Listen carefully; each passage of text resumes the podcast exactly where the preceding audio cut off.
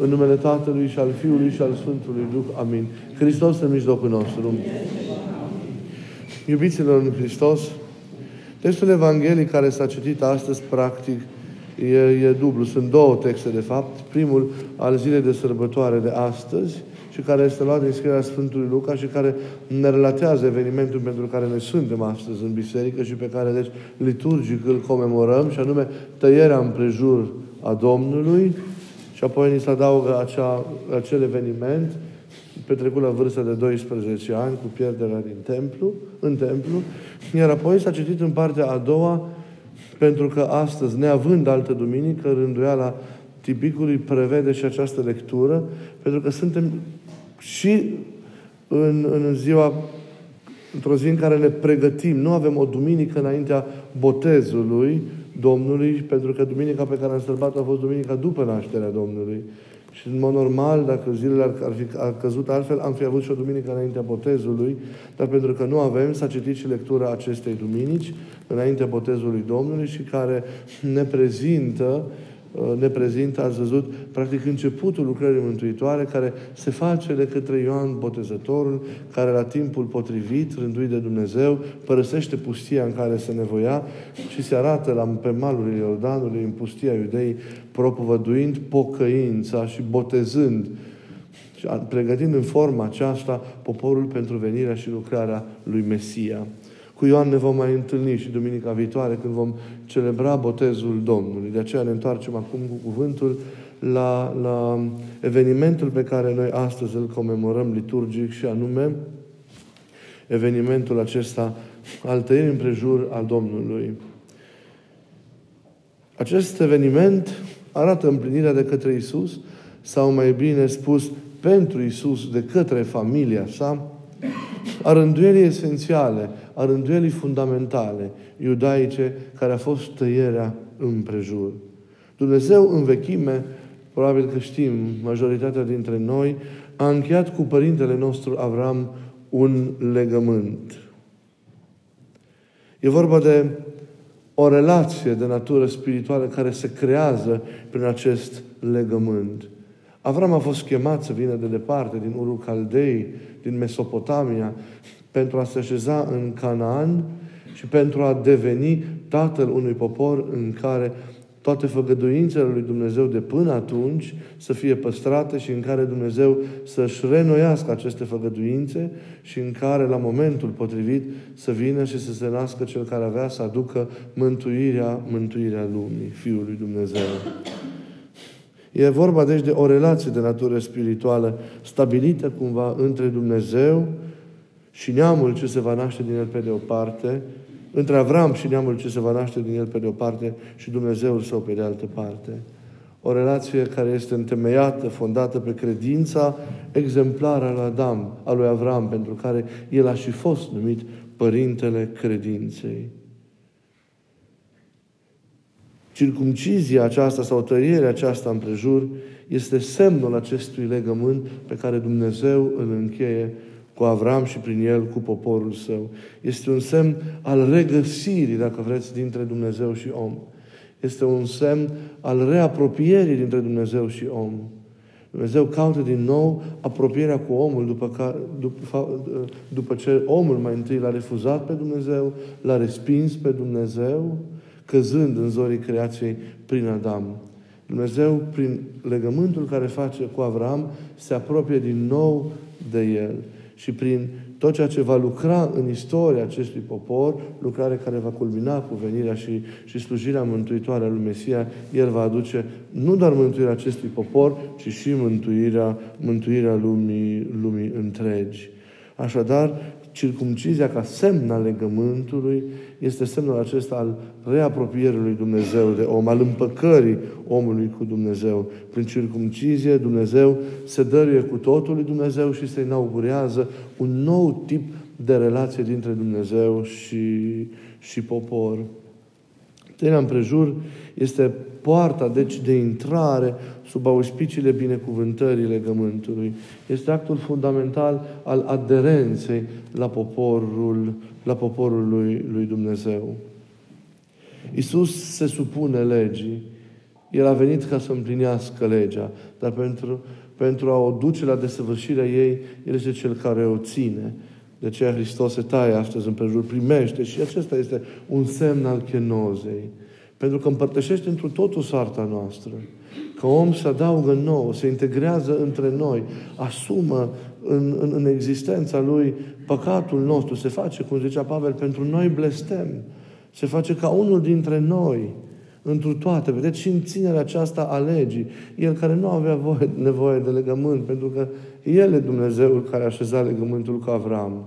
Se face om și intră în însuși legământul pe care El l-a așezat cu, cu, cu Avram pentru a deveni parte acestuia, pentru a deveni aproape de El, de popor, pentru a-L ajuta.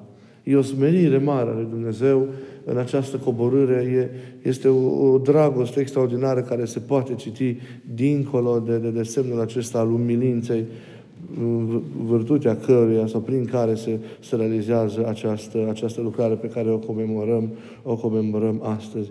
El, Iisus, prin actul acesta al circumciziei, este primit oficial în comunitatea făgăduințelor moștenite de la Avram. Acum el aparține și juridic poporului lui Israel.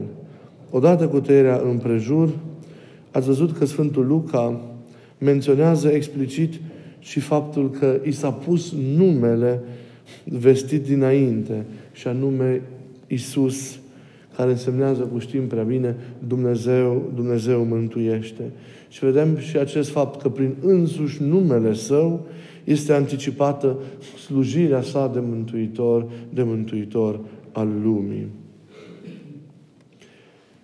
Legământul acesta pe care Dumnezeu l-a încheiat cu Avram însă este un semn al legământului celui nou, pe care Domnul îl va renoi sau îl va încheia din nou cu poporul care suntem noi toți, nu doar Israel, ci noi toți, prin Iisus Hristos. Legământul vechi a condus la legământul cel nou. Legământul vechi s-a desăvârșit în legământul cel nou. Legământul cel vechi este împlinirea legământului celui, celui nou. Încă din vechime, prin profetul Ieremia, Dumnezeu spunea faptul acesta, că va veni vremea, va veni timpul, și cu siguranță era referire la timpul mesianic, când nu voi mai scrie un legământ pe tablele de piatră, aluzie la legământul din Sinai, ci voi face un legământ pe care îl voi scrie pe pereții de carne calzi ai inimii. Este legământul acesta interior, spiritual, pe care vine și Dumnezeu prin Hristos îl realizează din nou cu omul. Este legământul legămintelor, este alianța alianțelor, este însoțirea însoțirilor, este cununia aceasta care de nimeni și de nimic, în afară de păcat, nu va mai putea fi, fi desfăcută. Ei, vedeți, legământul acesta trimite la legământul, la legământul cel, cel nou. De aceea și tăierea împrejur, pentru că legământul cel nou se intră prin botez, tăierea împrejur are pentru noi o valență spirituală, pentru creștini, pentru noi are o valență spirituală. Și anume ea trimite, cum zicea Sfântul Pavel, la acea tăiere împrejur a inimii, care este atât de necesară pentru a putea primi și trăi tainele credinței. Dacă noi trăim spiritual sau vrem să trăim spiritual evenimentul comemorat astăzi, atunci nu trebuie să uităm că avem această chemare ca luând aminte la legământul pe care Dumnezeu îl încheie cu noi, ca reconștientizând acest fapt că suntem și noi cuprinși în acest legământ pe care Dumnezeu îl încheie cu omul, în această istoria lui, în această însoțire, în această relație extraordinară de natură spirituală pe care El o așează cu omul, avem datoria, pentru a-L trăi profund pe cel nou, legământul nou, să ne tăiem împrejur inima. Ce înseamnă a-ți tăia împrejur inima? Înseamnă a o elibera de păcate, de patimi, de răutăți, a o elibera de egoism, a o curăți de tot ceea ce împiedică trăirea aceasta a relației intime, profunde a noastră cu cine? Cu însuși Dumnezeu, cu Mântuitorul nostru Iisus Hristos, care s-a dat pe sine pentru, pentru noi și mântuirea noastră. Fără această trăire, tăiere împrejur a inimii, ea nu poate deveni un spațiu care să-L primească pe El, un spațiu în care să se concretizeze și să trăiască în fiecare moment această legătură a noastră cu El, această relație, această trăire a tainelor mormei a unității noastre cu El. De aceea suntem chemați astăzi, încă de la începutul, vedeți, unui an calendaristic, să ne tăiem împrejur inima pentru a intra cu adevărat, in facto, în comunitatea aceasta a legământului lui Dumnezeu cu omul.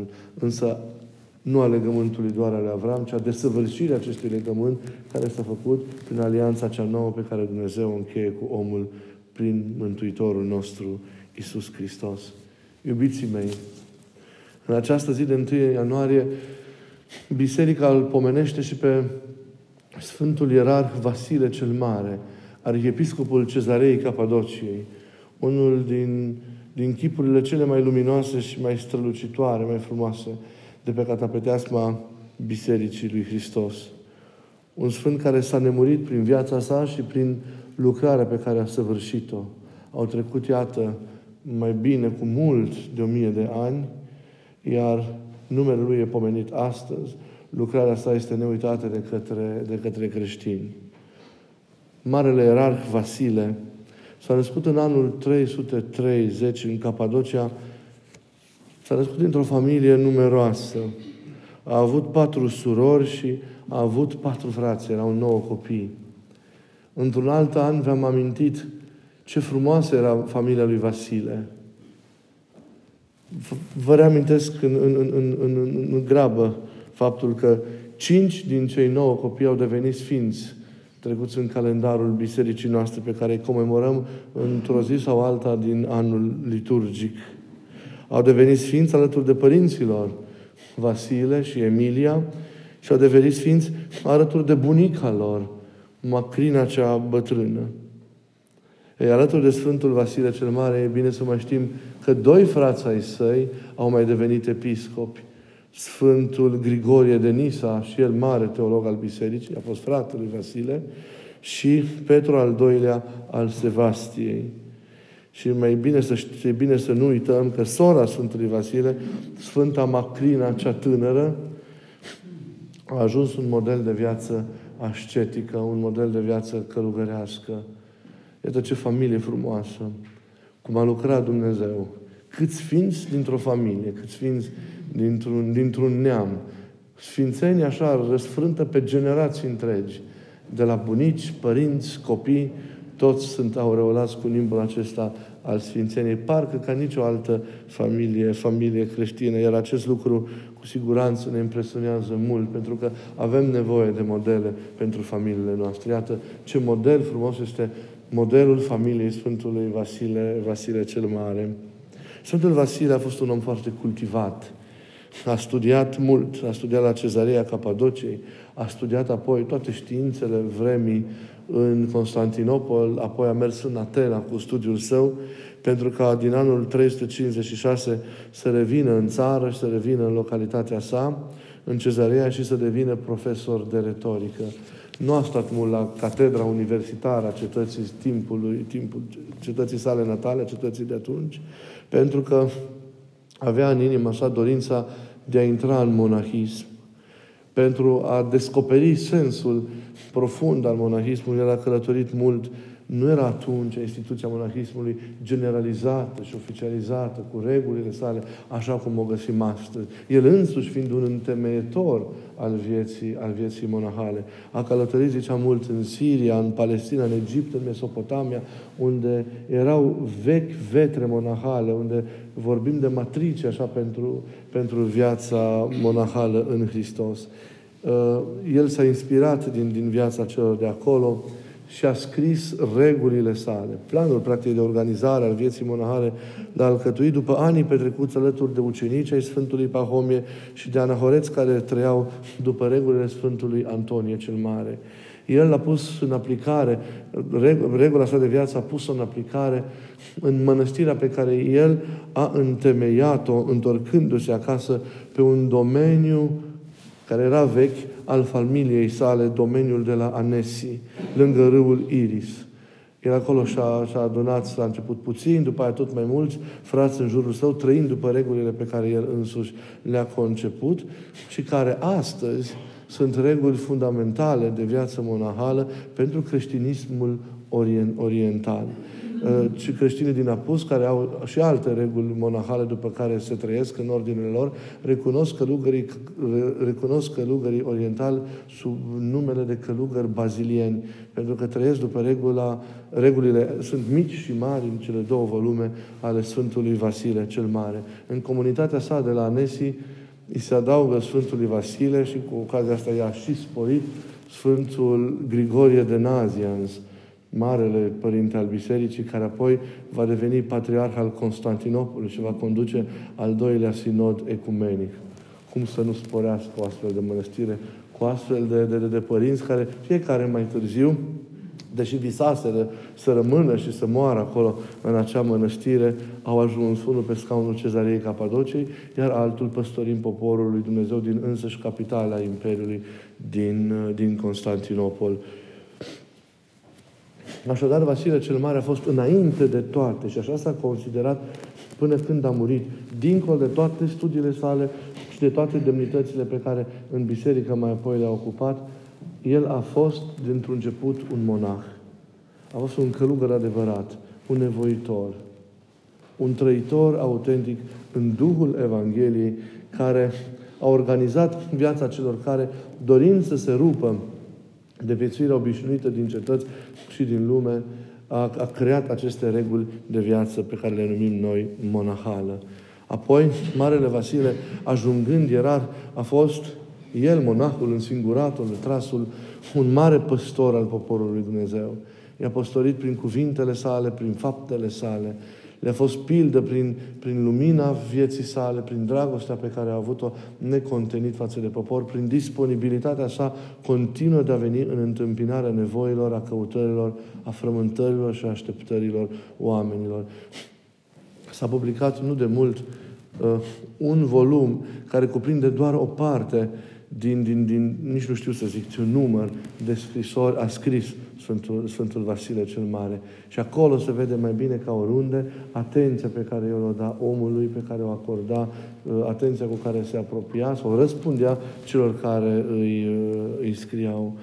El a fost ca și ierarh apoi un mare dascăl al, al credinței. A avut acest mare dar al teologiei, de aceea el împreună cu Ioan Crisostom, de aceea el împreună cu, cu Grigorie de Nazianz, de care am amintit, vor fi și prăzniți împreună în treizeci ianuarie, în sărbătoarea Sfinților Trei și sunt modele pentru cei care slujesc teologic în biserică. El a avut această harismă a teologiei, care nu înseamnă a învăța ceva despre Dumnezeu, a-ți însuși despre Dumnezeu anumite informații. Nici nu erau la vremea, potri- la vremea respectivă. Pentru că Sfinții Părinți sunt tocmai acele personalități cu autoritate din biserică care au reușit să cuprindă în, în, în scrierile lor realitățile fundamentale ale credinței. Pentru că Scriptura nu cuprinde totul. Scriptura cuprinde doar o parte. Revelația lui Dumnezeu este depozitată și în ceea ce noi numim tradiția bisericii. Iar tradiția aceasta a bisericii are și a monumentele în care sunt stocate toate aceste, tot, stocat tot acest conținut al revelației. Iar un monument esențial îl reprezintă scrierile Sfinților Părinți. Nu orice părinte, nu orice scriere are această valență de a fi scriere întemeietoare de, de, de credință. Sfinții Părinți sunt cei care au lăsat astfel de lucrări care au fundamentat teologia. Dar teologia lui nu a fost o teologie de informație exterioară, rațională, pozitivă. Teologia lui Vasile, ca și a celorlalți Sfinți Părinți, a fost o teologie a experienței. O teologie a, a, a, prin care ei au, au, au, au primit lumina a, a experienței care i-a condus la primirea luminii Duhului Sfânt. Lumine care a, a aprins luminile din ei. Pentru că ei înșiși, fiind și minți, minți înțelepte și, și, și unice de geniu, au reușit să înțeleagă ceea ce Dumnezeu le-a comunicat în experiența lor și ceea ce El le-a împărtășit. Și apoi au primit putința, și aceasta este, ține iarăși de harisma teologiei, putința de a prinde în cuvinte cele ce greu pot fi prinse în cuvinte. Pentru că realitățile dumnezeiești sunt dincolo de cuvinte, sunt dincolo de logică, de, de, de rațiunea noastră, sunt metaraționale, metalogice. Ele nu pot fi prinse cu ușurință în categorii omenești, dar ei au reușit să surprindă și să prindă în cuvinte aspecte esențiale care să ne arate care e adevărul și care, și care să ne ajute să ne, și care ne, aj- ne ghidează cumva experiența aceasta unei trăiri adevărate în Dumnezeu. Sfântul Vasile a scris mult. Aș vrea să vă dau doar exemplu tratatului său despre Sfântul Duh. Pentru că în timpul respectiv era această erezie pneumatologică, în, în, în pneumat, erau pneumatomachii în, în biserică și care negau consubstanțialitatea, egalitatea Duhului Sfânt cu Tatăl și cu Fiul. Ei, Sfântul Vasile, ei, Sfântul Vasile cel Mare, fără a, a avea o, ba, o bază teologică precedentă în acest sens, scrie acea, acest tratat fundamental, zicem noi, de pneumatologie creștină, adică de învățătură despre Sfântul Duh. Ce înseamnă Duhul Sfânt? Cine e Duhul Sfânt? Care este lucrarea, lucrarea, lucrarea Duhului Sfânt? E un lucru incredibil care au reușit să-l facă. Noi nu mai ne dăm seama de lucrurile acestea, pentru că noi avem astăzi tone de tipărituri creștine și scrieri de valoare, dar și scrieri de maculatură teologică, improvizațiile. Nu ne dăm seama ce însemna să nu ai nimic și să poți să aduci un astfel de tratat. Eu când l-am citit prima dată, nu este foarte mare, dacă l-am citit prima dată mă gândeam de unde, de unde, de unde a știut, cum a putut să prindă acele realități în cuvinte. E incredibil ceea ce el a reușit să facă, deci, din punctul acesta de vedere al credinței. De aceea e un mare dascăl al credinței, al teologiei, Sfântul Vasile, Vasile cel Mare. Dar Sfântul Vasile cel Mare a fost și un om al milostivirii. Și să știți că, poate, dincolo de toate, prin aceasta el a rămas în mod predilect în, în memoria bisericii. E, milostivirea lui este, este prima virtute așa care iasă în, în, în, în, în față. Teologia iasă mult în față la Grigorie de Nazianz. La Vasile iasă mult în față filantropia sa. Și prin aceasta el este un, un creștin, un creștin adevărat. Vedeți, a trăit tainele teologiei în interiorul său, în interiorul ființei sale, a trăit descoperirea lui Dumnezeu, a înțeles tainele credinței, a încercat și la cât a putut le-a reușit să le prindă în cuvinte și să ni le ofere nouă.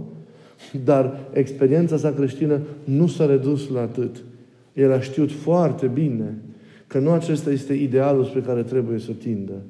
El a știut foarte bine că dacă acest ideal este autentic, el trebuie să se manifeste ca slujire. El trebuie să se manifeste în faptele concrete, evanghelice, spre care ne îndeamnă Hristos să îndreptăm. Nu ne cere explicit să o facem. Dacă trăiești cu adevărat în Dumnezeu și trăiești taina lui Dumnezeu și înțelegi iubirea lui Dumnezeu, viața ta în afară va fi o lucrare a iubirii. Vedeți, teologia din lăuntru, experiența lui mistică și teologică, trimite la această sau generează această incredibilă lucrare filantropică, socială, pe care Sfântul Vasile cel Mare a făcut-o. Sunt nemuritoare acele așezăminte ale sale filantropice care poartă, purtau numele de, de, de Vasiliade, în care erau tratați bolnavi, în care erau primiți înfometații, în care erau găzduiți abandonații, văduvele care nu mai aveau pe nimeni, copiii care erau părăsiți de către, de către părinți, dar în primul rând erau primiți acolo bolnavi, mai cu seamă cei care nu erau vindecabili, mai cuprinși de lepră, mai cu seamă cei care erau repudiați de către familiile, familiile lor. Puțin știm că în acele, în acele Vasiliade fiecare boală își avea rezervată o clădire, o clădire și un personal necesar pentru îngrijirea bolii respective. Nu ne dăm seama ce lucrare socială a, a făcut Sfântul Vasile cel Mare. Dar dincolo de medicii care i-a strâns acolo, de oamenii făcători de bine și care îngrijeau în acele instituții un număr incredibil de oameni aflați în suferință, era el. Era el părintele teologul smerit și iubitor, care cobora pentru a îmbrățișa neputințele oamenilor de acolo. Se știe foarte bine și au scris ucenicii lui că Sfântul Vasile nu încheia o zi până nu combora în, în, în, în spitalul, în Vasiliada cea mai apropiată de el, pentru a săruta suferința care era cea mai dureroasă. Mergea în special, să știe, la cei bolnavi de lepră. Asta era regula lui în fiecare seară și îi săruta pe fiecare în parte, fără a avea teamă că va, va lua ceva de la ei și se va îmbolnăvi. Da, e incredibilă lucrarea lui. Vă puteți informa. Cuvintele sunt atât de puține pentru a cuprinde o astfel de, de personalitate cum a fost cea a Sfântului Vasile, Vasile cel Mare. Sfântul Vasile a fost și un slujitor, un liturgist extraordinar. Să nu uităm că de la el ne-a rămas una din liturghiile pe care noi le celebrăm în biserică și pe care acum o săvârșim. Liturghia Sfântului Vasile cel Mare, care apoi a fost mai restrânsă și adusă în forma în care noi o celebrăm în fiecare zi de către Sfântul Ioan, Ioan Gură de Aur. Vasile se mută la Domnul pe care l-a slujit cu atâta dăruire și în experiența sa interioară și în, în slujirea semenilor săi, se mută în, într-o zi de întâi ianuarie, ca și aceasta, a anului trei sute șaptezeci și nouă, când nici când nu avea nici măcar cincizeci de ani, nu împlinise cincizeci de ani. Când a putut să facă atâtea? Cum a putut să facă atâtea? Noi poate nu suntem în stare să citim lucrările. Când noi suntem în stare să îngrijim niciun bolnav coerent. Când nu suntem în stare, eu știu, să întemeiez monahismul, să organizez monahismul, să fie rar care să fie prezent mereu în comunități, în mijlocul oamenilor, să întemeiez vasiliade, să slujesc cu timp și cu timp pe cei bolnavi, pe cei săraci, pe copii, pe amărâți, pe văduve, pe bătrâni, să mai scrii și slujbe, să mai scrii și tratate de teologie. Cu adevărat se vedește prezența Harului Dumnezeu în el. Viața sa frumoasă a fost mereu o conjugare între voința sa, între libertatea sa și lucrarea Harului Dumnezeu, care a dat puterea de a se depăși continuu, de a merge tot înainte, de a împlini așa de plin rânduiala lui Dumnezeu. S-a mutat la cer când nici măcar părul nu i-a fost cărunt de plin. Doar în parte, așa ne arată sinaxarul vieții lui la, la încheiere. Dar se bucură acum de slava pe care Domnul a pregătit-o și lui și nouă de la întemeierea lumii. Să avem cu toții binecuvântarea lui. Suntem apoi, iubiților, la intrarea într-un nou an, când chemarea este să luăm aminte la timpul vieții noastre, să știm să îl prețuim cu adevărat. El este darul cel mai important pe care l-am primit la Dumnezeu. E o șansă, timpul, pentru că trăim sub timp. Și avem chemarea să nu lăsăm ca timpul nostru să fie un timp căzut, să fie un timp care este înghițit de moarte, de ceea ce înseamnă căderea lui Adam, de ceea ce înseamnă afectarea pe care timpul a primit-o în urma căderii lui Adam. Timpul vieții noastre trebuie să fie un timp viu, un timp care să fie răpit morții și orientat spre veșnicie sau umplut de veșnicie. Și se poate acest lucru pentru că Hristos a coborât în timpul nostru. Vedeți, s-a făcut om, s-a întrupat în timpul nostru. A intrat El care-i veșnic, care dincolo de timp, care dincolo de orice categorie omenească, a intrat în timp și a asumat și timpul cu această curgere a Lui reversibilă, cu această înghițire a Lui de către moarte. Și Hristos a fost înghițit de moarte. Însă a biruit moartea și a transformat timpul. Hristos ne-a transformat toate categoriile existențiale. A transformat și timpul. Și l-a umplut de prezența sa, l-a umplut de veșnicia sa și prin aceasta a anulat moartea din el. Și acest lucru este valabil pentru cei care cred în el, care se întâlnesc cu el prin credință, care se unesc cu el. Atunci timpul e viu. Pentru noi care credem, timpul deja este impregnat de veșnicie. Nu mai are această finalitate a morții, ci are finalitatea vieții cele veșnice, care de fapt a devenit propria viață a timpului. Să ne întărim în credința aceasta în Hristos și să trăim timpul vieții noastre cu responsabilitate de acum înainte. Să fim un început bun, să luăm aminte la cele care au fost până acum și să le îndreptăm. și să pornim înainte cu puteri sporite pentru a răscumpăra vremea vieții noastre și, cum ziceam, pentru a face din timpul vieții noastre un timp viu, un timp care e ca un fluviu, ziceam și aseară la priveghere, ca un fluviu care se varsă în oceanul nesfârșit al, al veșniciei. Fie ca pentru rugăciunile Sfântului Vasile cel Mare să avem putința de a trăi responsabil și atent vremea vieții noastre. Fie ca pentru rugăciunile Sfântului Vasile să avem un nou început. Fie ca pentru rugăciunile Sfântului Vasile acest început să însemne tăierea împrejur a inimii, a inimii noastre. De aici, de fapt, începem. De la voința de a ne schimba. Și iată, ni se pune din nou înainte chemarea aceasta la noire, la schimbare. Și vedem încă o dată cât de bun și de iubitor este Dumnezeul nostru. Lui să-i fie slava în vecii nesfârșiți. Amin.